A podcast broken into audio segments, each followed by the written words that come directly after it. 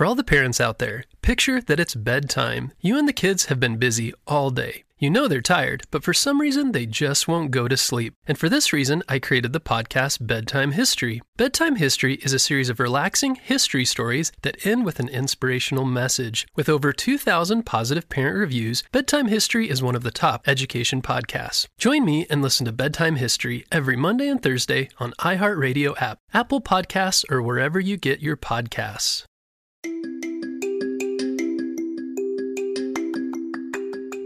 Friends, it's Mr. Jim, and welcome back to Kid Short Stories. Today's story comes to us from Maggie.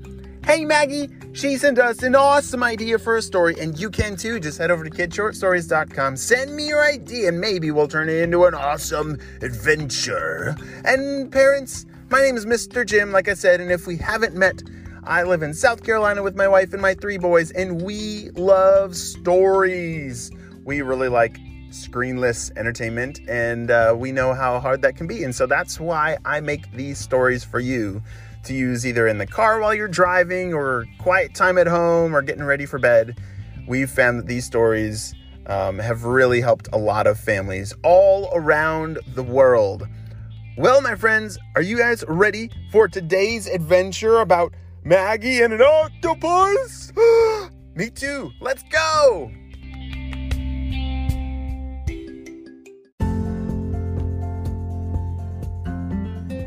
It was a beautiful morning, and Maggie was just waking up.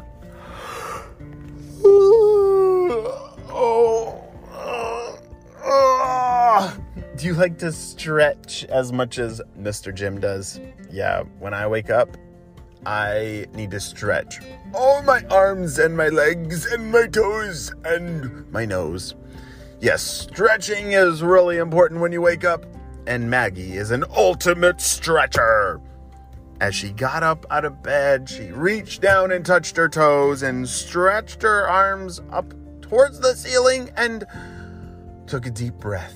Oh, that felt good, said Maggie as she ran downstairs to eat a delicious breakfast. Downstairs, her parents were waiting there with the newspaper. Maggie, I think the world needs your help. What's going on? Look at this. As they put the newspaper right in front of her on the table, Maggie read the headlines, and it said Sea Monster terrorizes city. As she read more about the story, there was some kind of crazy sea creature, really big, like bigger than normal, that I guess had been scaring a lot of people and everyone's freaking out about it. Oh no! All right, you're right, mom and dad. I think they need my help. Maggie gobbled down her breakfast and got her shoes on and went on her way to figure out what was going on. Wait a second. Why why did they say like Maggie needed to save the day with this creature? What is so special about Maggie?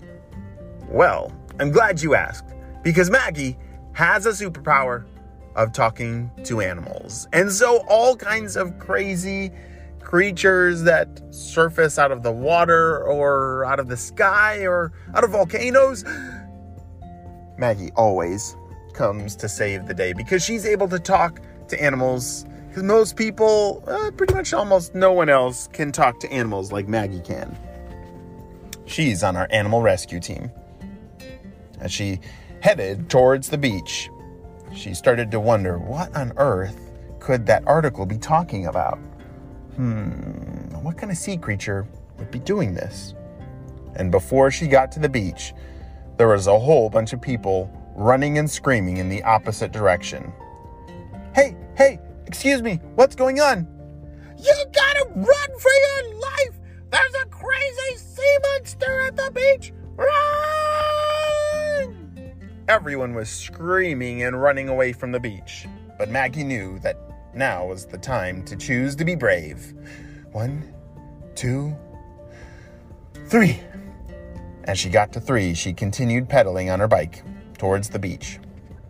She was specially trained. Like, not everyone could run towards the beach where people were running away from, screaming that there's a sea monster.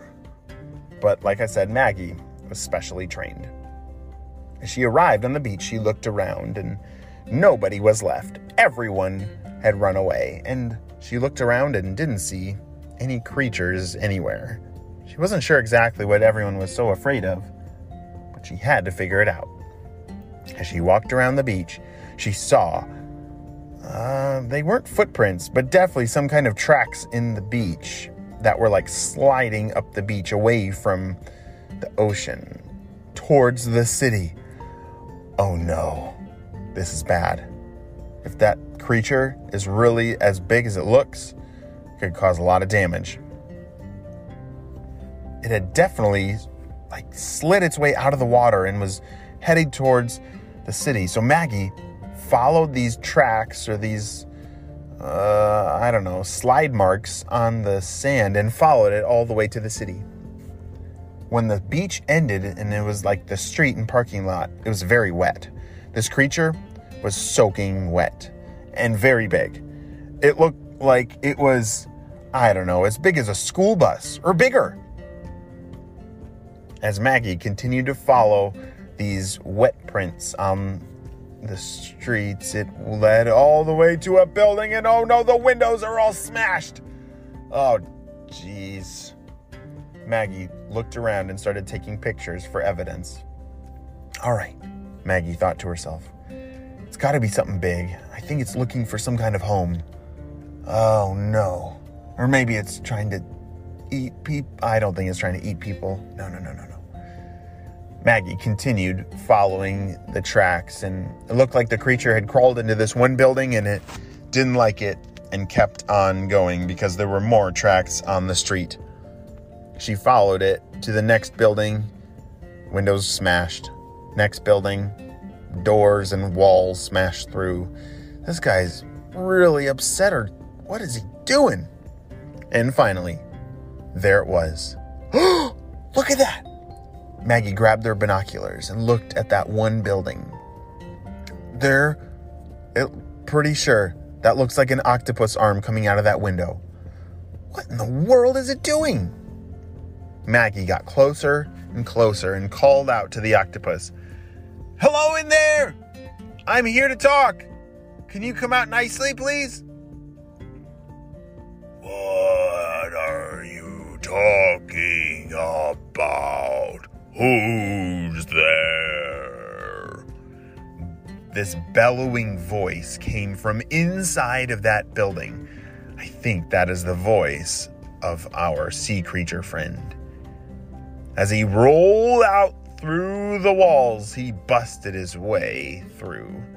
The walls came tumbling down, and out came a ginormous purple octopus. He was huge. What do you want from me? Oh, hello. Um, my name is Maggie, and I'm on the animal rescue team, and I just had to ask, what in the world are you doing? You're destroying all these buildings and people's homes, and what are you looking for? I'm looking for my new home, and all these buildings are empty, so no one must live here. Uh, uh, uh no, uh, sir. Uh, they're they're empty because everyone's running away from you. They're terrified of you because they think you're trying to eat them. Oh no no no! I don't eat people. I'm just looking for a home. You see my home on the coral in the ocean? It got destroyed and I don't know where to live. I'm very big. And these buildings I thought were empty. I'm very sorry for causing such a mess. That's okay. Well, I know it was kind of an accident and a misunderstanding, and we'll be able to fix it and clean it up. But we do gotta find you a home. Let me think. As Maggie thawed and called back into the animal rescue team, they sent her the coordinates of a new, beautiful home down deep, deep, deep in the ocean. There was a beautiful coral that had not been destroyed and it would be a great home for our octopus friend.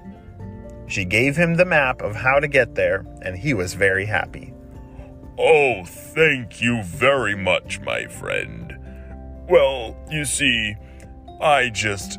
I also am looking for friends. I don't like living alone. Do you think I could come back and we could have lunch sometime? That would be super cool, said Maggie.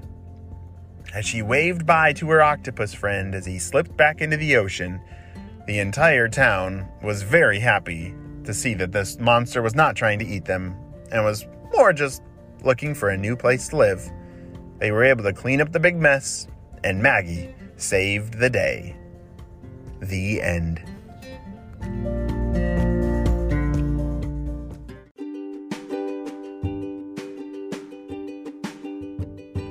Job. You listened all the way to the end, and you know what time it is. It's time for Kid Shout Outs. I want to say hey to Calliope from California, Luca from Maine, Winter from Burnaby, Calvin from Los Angeles, Karina and Caden from Dublin, California, Slater from Cape Coral, Florida, and August and Birdie from Hamden, Connecticut. I'm so glad that you're all on our Kid Stories family and on our spy team. We could not stop Dr. Stinky Breath without you, my friends. Well, this is Mr. Jim signing off, and never forget to choose to be brave. I will see you on our next adventure. Bye. For all the parents out there, picture that it's bedtime. You and the kids have been busy all day. You know they're tired, but with all that anxious energy, they just won't go to sleep. This was my kids every night. But I did find that stories calmed their mind and gave them something to focus on. So, six years ago, I created the kids' podcast, Bedtime History, to help solve that problem. Bedtime History is a series of relaxing history stories that end with an inspirational message. We have episodes about Jackie Robinson, Neil Armstrong, Maya Angelou, and Sacagawea. Episodes also include topics like space exploration, engineering, the rise and fall of civilizations, and major events like the Civil Rights Movement and the Transcontinental Railroad. With over 2,000 positive parent reviews, Bedtime History is one of the top education podcasts. This week, join me and listen to Bedtime History every Monday and Thursday on iHeartRadio app, Apple Podcasts, or wherever you get your podcasts.